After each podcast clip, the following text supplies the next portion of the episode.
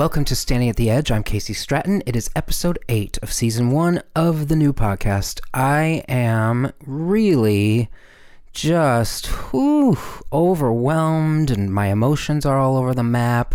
It's like from the beginning of the day to the end of the day, I cycle through so many emotions. I know I am not the only one by any stretch so much just ooh information. I just feel bombarded. I don't know about everyone else, but I feel bombarded completely 24/7. But it's the end of July 2020. 2020 has been something. I'm like, what?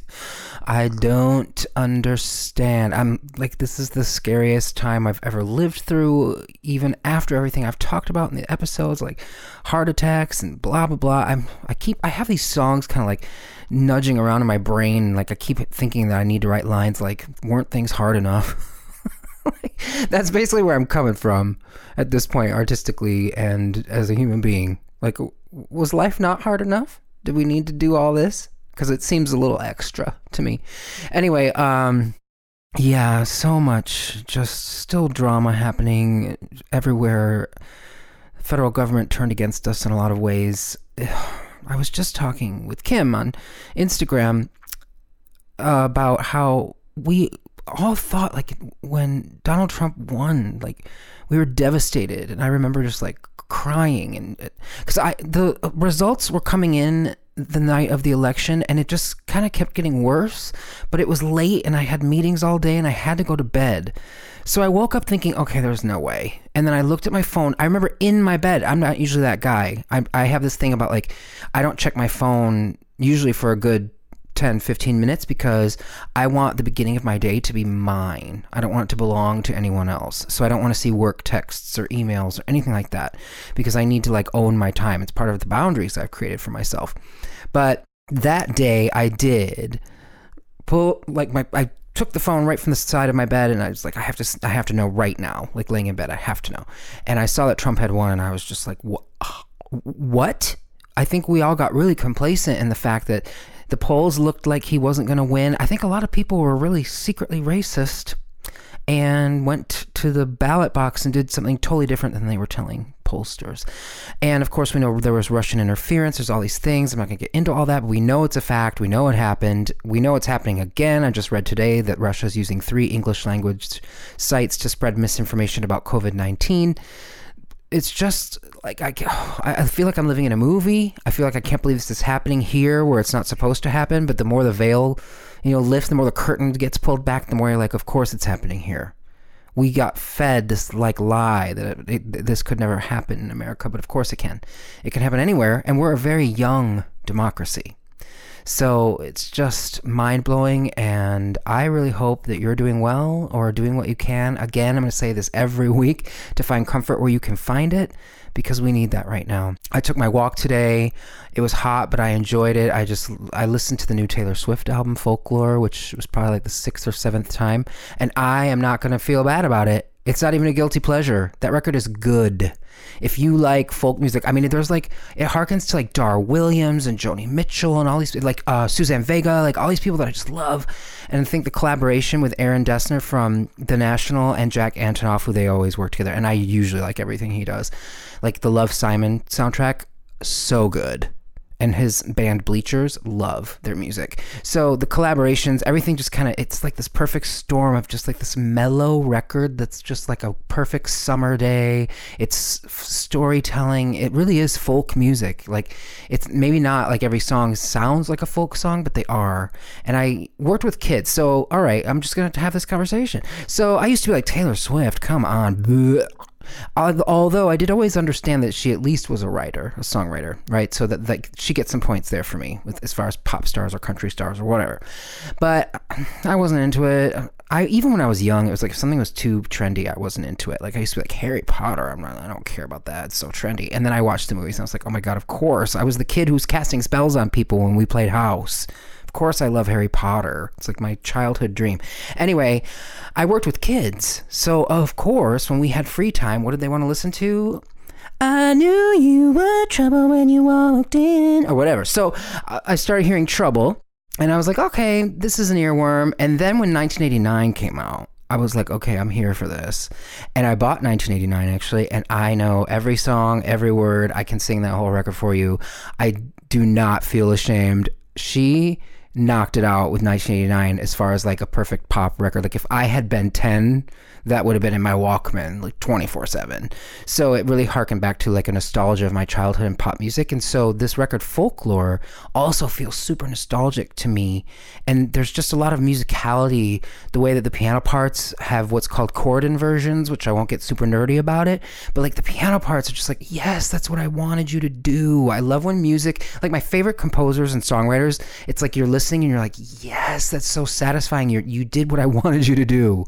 And that's what I try to do as a songwriter too, because like the music will tell you what it wants if you're like really kind of interfacing with the muse or whatever you want to call it. And I'm not quite that like spiritual like crystal about it, but I do think that songwriting is a very spiritual thing and I don't know where that inspiration comes from, but it is kind of magical. There's something otherworldly about it. Like when you're in that zone, it's like I'm driving the car, but I'm not really. Like it's that feeling like when you have that like hypnagogic state where you realize you drove from work to home, but you weren't paying any attention. So like I think when you are really in the zone, like you can make these songs that just kind of seem to have come from nowhere. Of course, there's there's a lot of work involved. I'm not going to make it completely this like this this mystical thing because the mystical thing doesn't make me know that I can go from A minor to an F chord to a G chord to a C chord. Right? I had to learn that.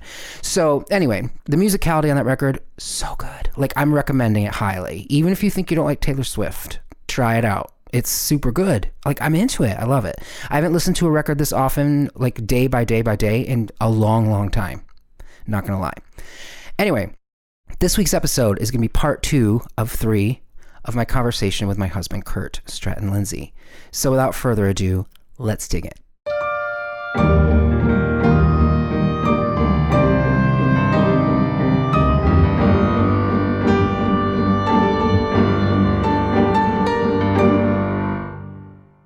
I want to go back if you're willing to talk about something because I wanted to touch on this and that we don't have a ton of time left for as long as my podcasts are. But I want to talk to you about the issue, like the delicate nature of being multiracial, black and white in the United States because so many people, and I know you've experienced this, it's like you're not black enough for black people and you're not white enough for white people. So if, I'm hoping that you'll talk a little bit about that. Yes, I did mean to, but mm-hmm. we kept going on about other things. Right. No, that's why I wanted to circle um, back because I wanted to have the conversation. Yeah. So that has been you know, my experience pretty much my entire life up until I mean now, like because I still experience it. Um, I guess it, it hasn't necessarily been overt, like we were talking about earlier, um, and I wouldn't say it, it, it, it has been more like I guess microaggressiony type of stuff. You know, white people saying like, "Oh, well, you're not like black, black," which we all know what that means. Mm-hmm. Oh, and then black people saying like, "You didn't grow up black, so you're not black." Like, I. And it, it's hurtful because I'm like, well, just because I didn't have a black family doesn't mean I'm not black. And it's also hurtful from white people because I'm like, black is black is black is black to paraphrase gertrude stein. Um, like what you consider what someone else considers to be black or white or whatever doesn't change my identity. Right. So that was it in some ways i still do struggle with it. Um, and i guess i haven't i've only had like one experience where it was like overtly thrown into my face. And you already know about this mm-hmm. so i'll try to like be give a brief explanation. Um, at work one time there was this um, woman a black woman who like earlier in the day as an entire staff we had been talking about different uh, issues surrounding black people. And at some point like i had spoken up and said like oh well you know you're not the only black people like on staff because it was literally just like her and one other person saying everything and not allowing others to give any um, input. And later on in the day, like she came and I think tried to apologize, but we ended up not coming to any kind of conclusion um, because I had explained to her like this is something that I have always dealt with that I don't get included in these types of conversations because people don't see me as being black enough. Um, or just black at all, honestly. So, and that's how it felt in that moment, and that's what I was I was trying to express to her. And I, she said, "Well, now you just sound like you're projecting," and like that was, it was really hurtful because I was like, I thought we could have this connection because like she had also talked like she was she is a like a lighter skinned black woman and whatnot so I don't I won't get into colorism right now but there's a whole there's tons of stuff around that being you know light skin versus dark skin so mm-hmm. I, and I'm very light skinned very like to the point where I could pa- easily pass as white as a white person with just a tan unless you really look at my features but whatever. Um, so I just thought we would be able to have like that that camaraderie but she just wasn't hearing it. Like she couldn't understand like where I was coming from which I, is understandable because obviously we had different experiences and whatnot but I thought I guess I thought wrong that you know being black people like we should be together like sticking up for each other and wanting to share each other's experiences so you know other people don't have to go through things that we've gone through. And yet here she was doing the exact thing to me that you know so many white people have done to me before. So it was very hurtful in that moment. Like i ended up having to leave work for the day because I i couldn't like keep it together. Like i had never i'd never experienced like such a like visceral reaction to me sharing like my blackness with someone. So it was it was very hurtful it still is Yeah, I remember. Humans in general lately, will always, but especially now, I think one. It's almost like the double-edged sword of having so much language is that now people are telling other people how you identify is not how I'm choosing to let you identify. I've decided for you that you're this other thing, or I've decided that my experience is more important than yours. And just not, especially white people with black people's experiences, saying, "Oh, I'm sure you took it the wrong way. That probably wasn't racist. I certainly would. If you're saying I said something, I'm everyone who knows me knows that I'm not a. Ra- I don't have a racist bone in my body. We all have lots of racist bones in our gets bodies. followed by a butt Right. So yeah, that's interesting. But yeah, it does go both ways, especially when we're dealing with people who, again, are experiencing multiple ethnicity identities. Not experiencing, but living that. I mean, that is who you are. So I, that tug of war and push and pull, takes a toll, one hundred percent. And I, I will say I'm thankful because that experience, like I had shared it with some coworkers. Like I'm in management where I work, and like I had shared that experience with a couple other managers because I thought it was important to talk about. So they knew why one I was leaving the office for the day because I just couldn't keep it together. Um, but like since then, they have also done a really great job of trying to like lift my voice up, like in situations where in the past, you know, I didn't have the opportunity to speak out. They make sure that I do have that opportunity. So I appreciate like something good did come out of that. It does suck that that like crappy thing had to happen for me to feel and have the space to express my thoughts and feelings. But I we're all growing and mm-hmm.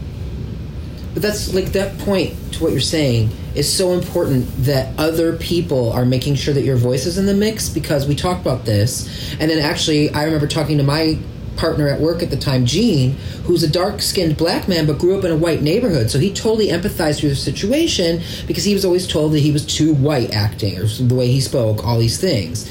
So we talked about this at the time, but like because you've always kind of been stuck in this like ping pong ball of being like not white enough and not black enough, nobody ever taught you to have the efficacy to say my voice matters too.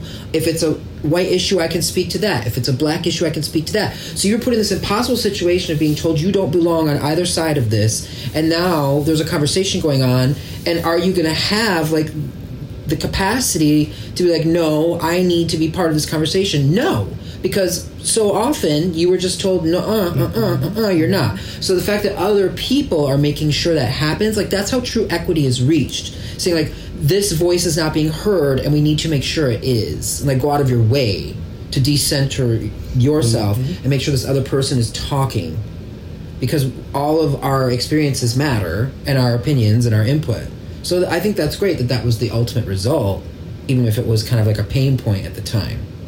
And I mean, the other, I guess, like good thing about it is like it's it's two other managers. They're both white, but they do go out of their way. Like when we're having a conversation that does deal with uh, like racial issues and things like that, because of just it's the work that we do.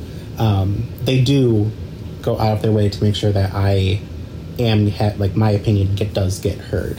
So I'm I am very appreciative of that. And I myself, like I have also learned since then to put like sometimes I have to force my voice to be heard, and that's okay. Um, it's just like one of those things I have. I'm working on just because I've spent so long feeling like I couldn't, I didn't have a voice, and then to be told outright like that I was wrong in the way like I was thinking by another black person, like kind of like it did reinforce, you know, all the the stuff that had been told to me before. But I've, you know, I'm moving on from that because that was only it was a little more than a year ago, mm-hmm. but it's still, you know, scars get left and so on and so forth. But It's a process. yeah, it's it is a process. All right, we're going to take a break because I can already tell this is going to have to be a part one, part two situation because people had lots of questions and we haven't even turned to that part. We've just still been on identity, which is great because that's my whole theme overarching. But people want to talk about you and me and the crazy tornado of how everything has played out and what that was like for you because I've spent a lot of time talking about what that was like for me. So we're going to take a break because I need another drink Get and then we'll come back. Popcorn, right. We're here for it. Show you the receipts. Okay, we're back. First, I just want to thank you for having the conversation. It's not. It's almost. I don't know. More awkward to be like doing like a quote unquote interview with my husband than like a friend or a stranger. Um, but I just want to thank you for sharing all those things and being willing to talk about it. Obviously, I'm much more usually used to that kind of thing than you, so I appreciate it. Yeah.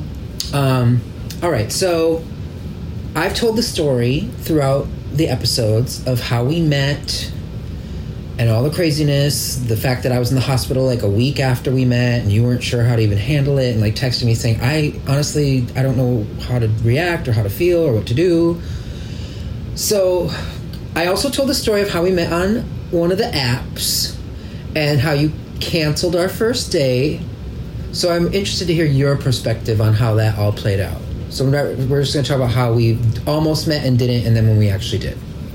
Okay, so yeah, I don't remember who messaged who first or whatever exactly, but you know we were chatting for I'm sure it was me because I was being purposefully out there. probably. Mm-hmm. Um, yeah, like we were chatting for like maybe a day or two and had decided, okay, we're, we're gonna go on this date. At the time, I was living with three other guys, um, and it was just a not ideal living situation. I thought it was going to be like one thing at like I don't know, like I would we'd all get along and it would just be like fun and we whatever and Mm-hmm. it was just that was not the case um i did not like it at all so i was like dealing with what am i going to do i like i'm in this lease i don't like my roommates how like what can i do because this is not a good situation for me um so i ended up canceling our date i think it was like the day of It was an hour before. okay it was an hour An hour before we were going to meet. Because I was so disappointed. You know this. i do know this Because I thought you were so cute. I and I thought so our cute. rapport was good. yes I knew. I I feel like I knew even then. Because like I told the story in my podcast, I was so nervous for our date, and I was not like that for other dates. My coworkers were like, "We have never seen you so nervous." I could not focus. I couldn't concentrate. I was fidgeting. It was a rough day. So I was have looking forward to it. on people. Yes, you do. I was so looking forward to it, and then like an hour before, I was like, "No." Yeah. Which I I did apologize, listeners. Oh, I told the story. I was, I was like, by the time we circled back with one another, I had had dealt with so much worse than that. Because you were only the second person I was going to go on a date with when I started putting myself out there actively. And then you became like the 15th by the time actually. So yeah, I canceled because I just I was like I can't handle like trying to date and like my living situation and all of this like at the same time. I have to figure this out. So then 3 months go by and you basically disappeared from the apps. I did. I completely disappeared because I and I was still living with like those roommates, especially because I just I didn't know what else to do at the time. Um, like I was not making. I mean, I was making fine money, but not enough to like. That was the whole point of moving in with three other people, so I could like save money. So I was like, ugh, what am I gonna do? but then like I like met a new friend. He had an opening. Well, he owned his house, had a like room and whatnot that he was renting out, and basically he kicked the one person out because he hated that his like his current renter at the time, so I could move in with him. Um, so and that was the plan, which that did happen. Yep. And right after we. no, that was well. It was the plan was, was set helping, right. before I, we actually reconnected. Mm-hmm. So after like we had created the plan because we were gonna, I was gonna move in. I think it was at the end of July, End of June. end of June. Because I helped you the first weekend we were together. Right. Yeah. So it was at the end of June when I was going to move in with him. Um, which I famously did told end the- up happening. Right, which I famously told the story about how you slept there maybe three times. Right. um, what were, were- oh, and in so after the plan was like set and everything, that's when I was on. I had decided, okay, I'm gonna like get back on the apps. Maybe I can like like my life is kind of like settling down. I can figure stuff out, and I saw your picture and I was like, "Oh, he's cute." Let me. I don't. I think I like tapped you or whatever it is Yes, to like yes. be like, "Hey," wink, wink, or whatever. Mm-hmm.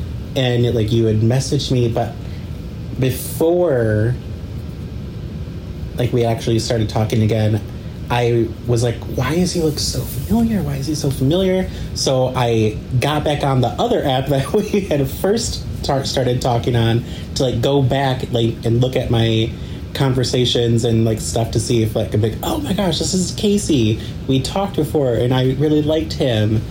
So and that's when I was like, "Oh," and I also canceled that date like an hour before we were supposed to date. and I felt really bad. So I apologize because that is it, it. That's not something that I had ever I'd, I'd ever done before. I'm not like stand you up type of person. Like either But see, that was where I was like, you didn't stand me up. At least you canceled. Because by Right, then I had been stood up twice. I had been ghosted. I had had a terrible, awful date, which I'm going to talk about in another podcast, where that guy fell over his coffee table Oh, because he got so drunk, and it was like five o'clock. Like, we'll talk about it later. Yeah, I had because I'm at least a nice person. Like it's five o'clock, and I just had to put this drunk guy to sleep. So I'm at least going to let his dogs go pee before I leave because they're going to be inside for a long time. Anyway, Anyway, he could do an entire podcast series about the people that he has dated, except for me. I mean, we could have our own podcast series, We could. but let me tell will. you, there have been some some real winners. Anyway, um, you yeah, apologize. I said I no big deal. and then we had both we had set our date. I think it was Sunday was when we were talking.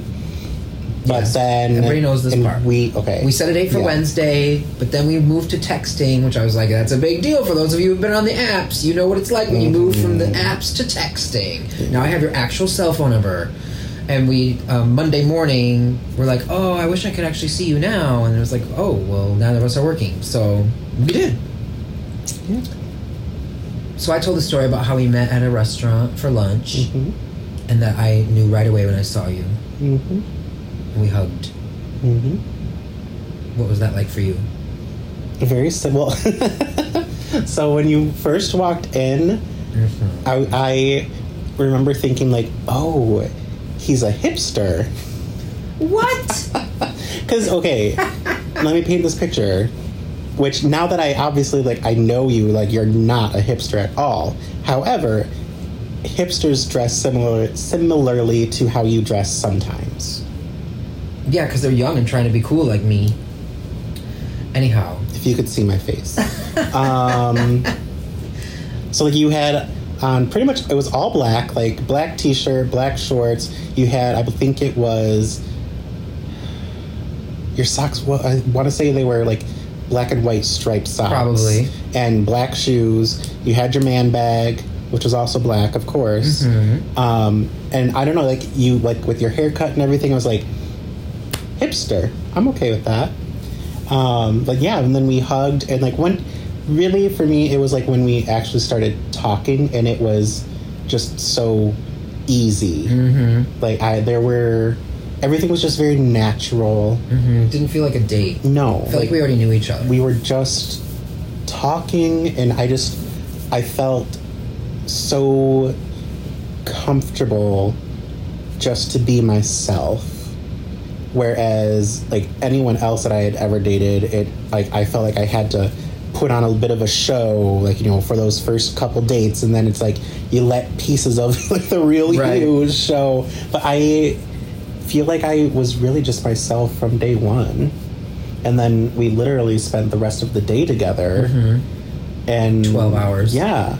We had a couple breaks in there, but you had to go to something. yeah i think i, I don't remember what i had to do You had that group that used to be part of. oh Anyway, yeah yeah yeah So yeah, and then like I had some I don't know something, but I told you to come back, and you Mm-hmm. did, and I was, just, and now I've we've talked about this, but now that I know you as well as I do, I'm like, oh, you did like me because you would be, I'm out of here. How Yeah. quickly can I go home? you do the in same most- thing Oh, I know I do. Oh, I know. That was the other thing that, like, with us, I never thought that would happen to me again because I was totally comfortable with you being in my house. Mm-hmm. And the person I had dated for like six months, a year before, he had come over once. I mean, he was super allergic to cats, way worse than you, and your allergy is pretty much gone. But I couldn't.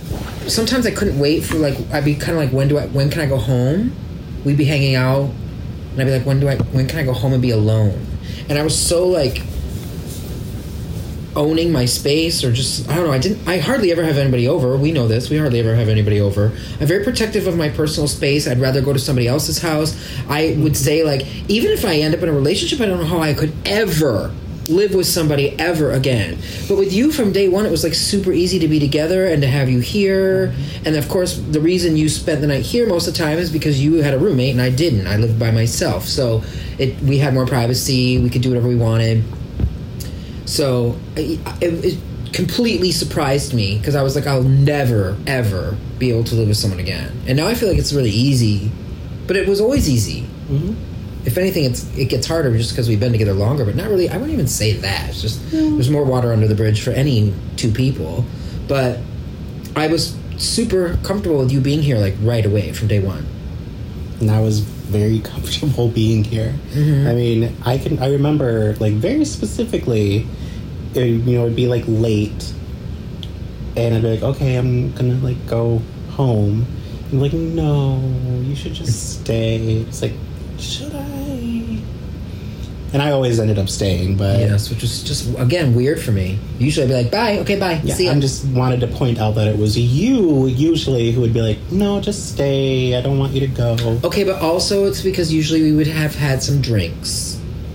So a lot of time my motivation True, was like, you. I know it's not far away because you literally lived like two minutes away from me, but I was like, eh, you probably shouldn't drive.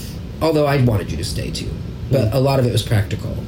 My grandparents were killed by a drunk driver, so I'm very strict about that kind of thing. Anyhow, yes. So yeah, we got together, and then a week later, you became privy to how dramatic my life was because it was Mm-hmm. and some and still is You you did tell me about like heart attacks. i told you right away i always everything. every date i tried to get that out of the way as soon as possible because if someone was going to run 100 miles the other direction i needed to know right away Mm-hmm. because i knew i had some issues and that had only happened like six months earlier so i was very Mm-hmm. So clear yeah, a week later, I'm out on a boat oh yep i with you. my then roommate, who was never quite my roommate. Um, and I get a text message saying that you're going into the hospital. You, like there's something going on with your heart, and I was like, um. I mean, I'm I'm pretty sure I took like a few minutes to respond because I just really didn't know what to do. Say, I just wasn't even sure what to think. Mm-hmm. Um, because I was like, I know I I knew I really liked you, and I wanted to be there for you, but I was like, we've known each other for a week. Like, is that we like? What do we? What do I? What do we do? like, this is a, this is a really weird situation, but I was pretty much resolved. Like, okay, as soon as we get back into dock, like I'm going to the hospital. Like I, regardless of how long like we had known each other, like if you're gonna die, I want to see you. like, see and i didn't I wouldn't even have thought that like that that was your experience right, and that, that every single time you've been in the hospital, that has been my experience. Um, yeah, I was like, hmm. I, I just know that I really like this guy, and even though we've, I've only known him for a week, I like we have something. So if I'm not gonna get to see him again, I like I need to I need to be there. So I did. I I was in like board shorts and like this The cut red- off like shirt the red shirt, thing yeah. and boots looking a hot mess because I had literally just gotten off of a boat. I didn't go home and change or anything. and then you get there my mom is yeah, there and then I get to meet your mom which now you know is not a and thing. your best friend. Um, Oh, and I was like, oh my god, I can't believe I'm meeting like two of the most important people in his life, and I look like shit.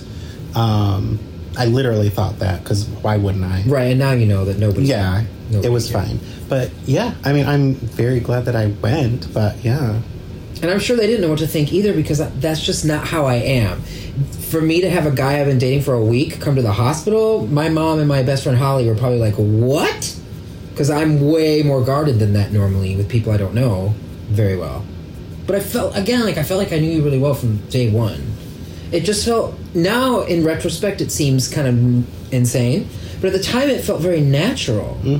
Like i wanted you to be there because i had already kind of grown to count on you for support i guess. And it was a scary thing. So i having you there was comforting and it was the first time ever that anybody had spent the night with me. Usually everybody would go home and i'd be alone and I didn't want you to be alone. which I was fine with, but it was definitely more comforting to have you there. And that was really I told I said in another podcast, like that was where I really knew like this is a keeper because he slept in a chair, was super uncomfortable, and then you just sleep on that crazy kind of couch looking thing and it wasn't great, but you did that for me and it was so early in our relationship that I was like, okay, this is something for sure. As we know, the very next day, I told you I loved you on the 4th of July. It's fireworks going off and Mm-hmm. outside. But I knew, like, that experience, I was like, again, like, same, similar to how you were thinking, I was like, I don't know if I'm gonna drop dead tomorrow or what. So if I'm feeling this thing, I need to just say it. But the interesting thing is that I've talked about this before. The only other relationship I ever had that even got close to my connection with you was my relationship in from 1999 to 2002, and we also said I love you like a week in. It's the only other time that's ever happened to me and the relationships are very similar in a lot of ways. Like as as far as like the depth of feeling, that relationship didn't work because we were too volatile like all the time. The drama was constant instead of us where it's very rare that we have a lot of drama with each other. So it was interesting because I talked about this before. Like I I thought I was just older and that just wasn't going to happen to me again. I thought that kind of depth of connection was for young people, like loving someone that much is for young youth, whatever. And now I've seen that's not true. But I had kind of mourned that. Like I remember I went to see Call Me by Your Name by myself in the movie theater, and when I left, I just sat in my car in the parking lot and cried for like a half hour because I was like, "This is never going to happen to me again." Like they were young and in love, and I'm just never going to experience that again. And then I did, like very soon after, with you. But I, I didn't see that ever happening to me again. So when it did, I was kind of surprised, but I wasn't because I kept going back to that day at work where everyone's like, "Why are you so nervous?" I'm like, "I don't know. There's something about this guy. Like I'm super like intrigued to see what's going to happen because we had great text stuff. Like our messaging was great, and he's super cute, which never hurts. It's not a prerequisite, but like I was like, all right, so when we did connect the way we did, it almost didn't surprise me because I had this like weird feeling from day one, before we even actually met in person months before. So anyway, that happened. Then literally like three weeks later, I had another surgery to deal with my completely blocked artery. That was nerve wracking. How so? I mean, obviously, but Well, because if one tiny little thing went wrong, well, there you go. although the survival rate is ninety nine percent, although But- here we are in COVID nineteen, I would say. Okay, who's the yes. 1%? could have been me. and like I went, I was super hopeful. Like we were all very hopeful because like we trusted your surgeon. Like it wasn't like, oh my god, he's got this huge chance of dying. It was. I mean, it's heart surgery, so of course it's nerve every time. But the, for me, that was my fourth one by then, so I was a little more. And the first one that I had been there for. well, no, wasn't it the second? Nope, that was the first one. No, I had one on the third, but I think you came to the hospital after I had already had it. Right. So you didn't live through it No. in the waiting room. Right. I, by the time you got there, because you were at, on the lake, Right. I had already had it. So yeah, so that was my third one on July third, and then July twenty fifth, they went in to and as I said before in the podcast, I had five more stents put in, and I put the photo up from the difference between my artery. Anyway, I can imagine that must have been quite nerve wracking. That was your first time. Again, like even though and I had gone out to a bar. Remember that? That was the World Cup. Mm. So even though I thought this is nuts that I'm doing this, I went out with Pung, my good friend, and we went. I didn't drink because I was gonna have surgery, but we went to the bar to watch the World Cup before my surgery, and I was like, I can't believe that in like seven months' time, eight months' time.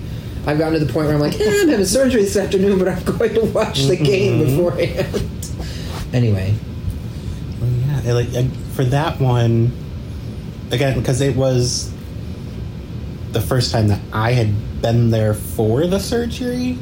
Like, I got, you know, I was there when the surg the surgeon was explaining what he's going to do, how he's going to do it, and like all these things, and I was like, oh, oh, oh, and it's intense. it was.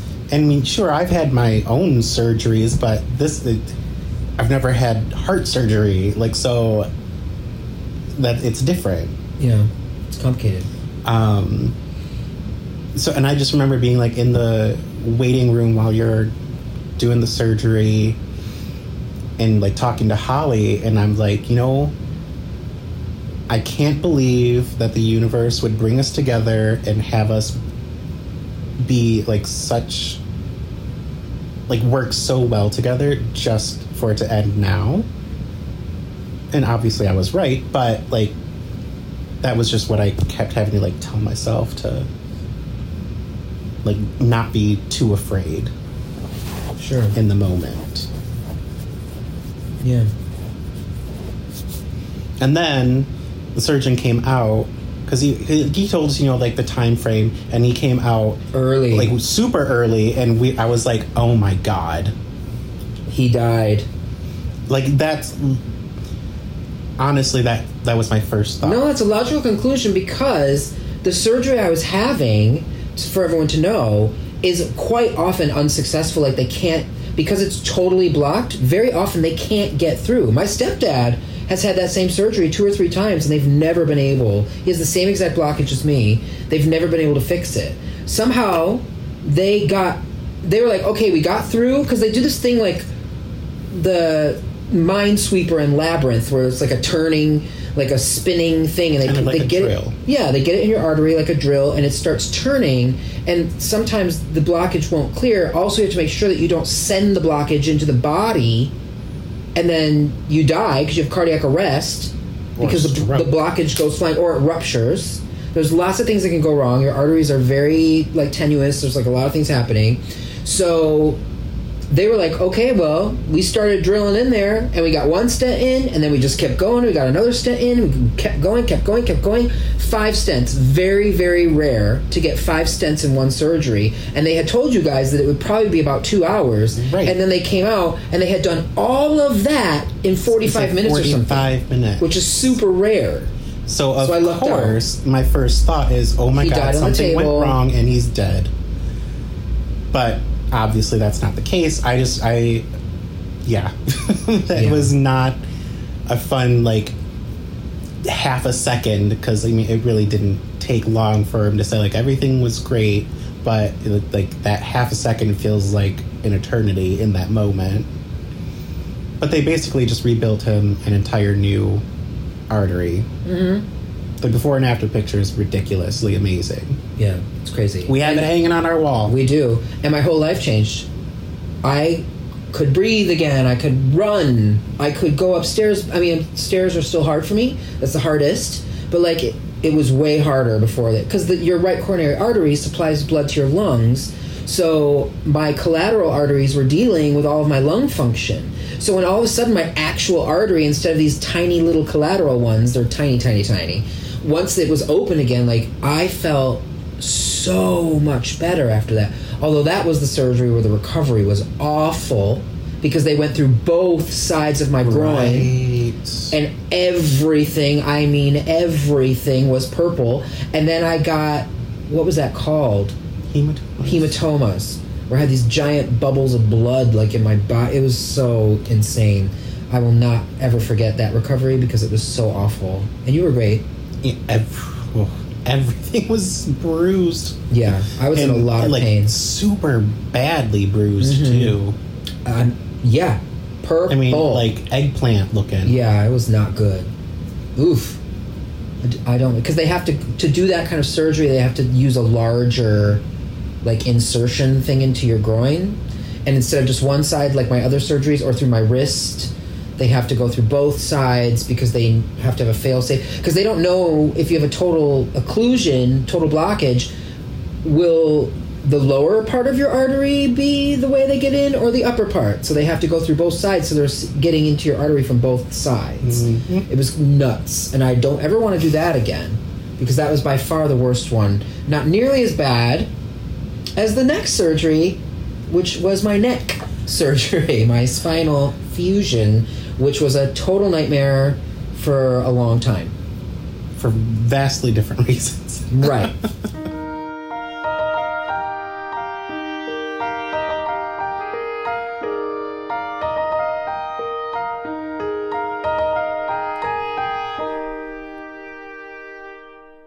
Next week, the third part of the interview, we will pick up where that spinal surgery happened. You guys know the story, but of course, this is a way of hearing Kurt's perspective, and we're just kind of talking it through. You can tell even by the way that we get, especially me, get so animated. We've been through a lot, and it was an interesting conversation to just kind of sit with the, just the two of us and talk it out. We sometimes bring up certain moments and things, but it's not normal that we would have that long of a conversation to talk about all of it and everything that's happening. But as you can see, he's super supportive and a great partner, and I love him very much. So next week, we will hear the rest of that. Stay calm if you can. If you can't, do what you got to do. Get through those emotions. The only way out is through. Stay safe. Find comfort where you can. And I will see you next week.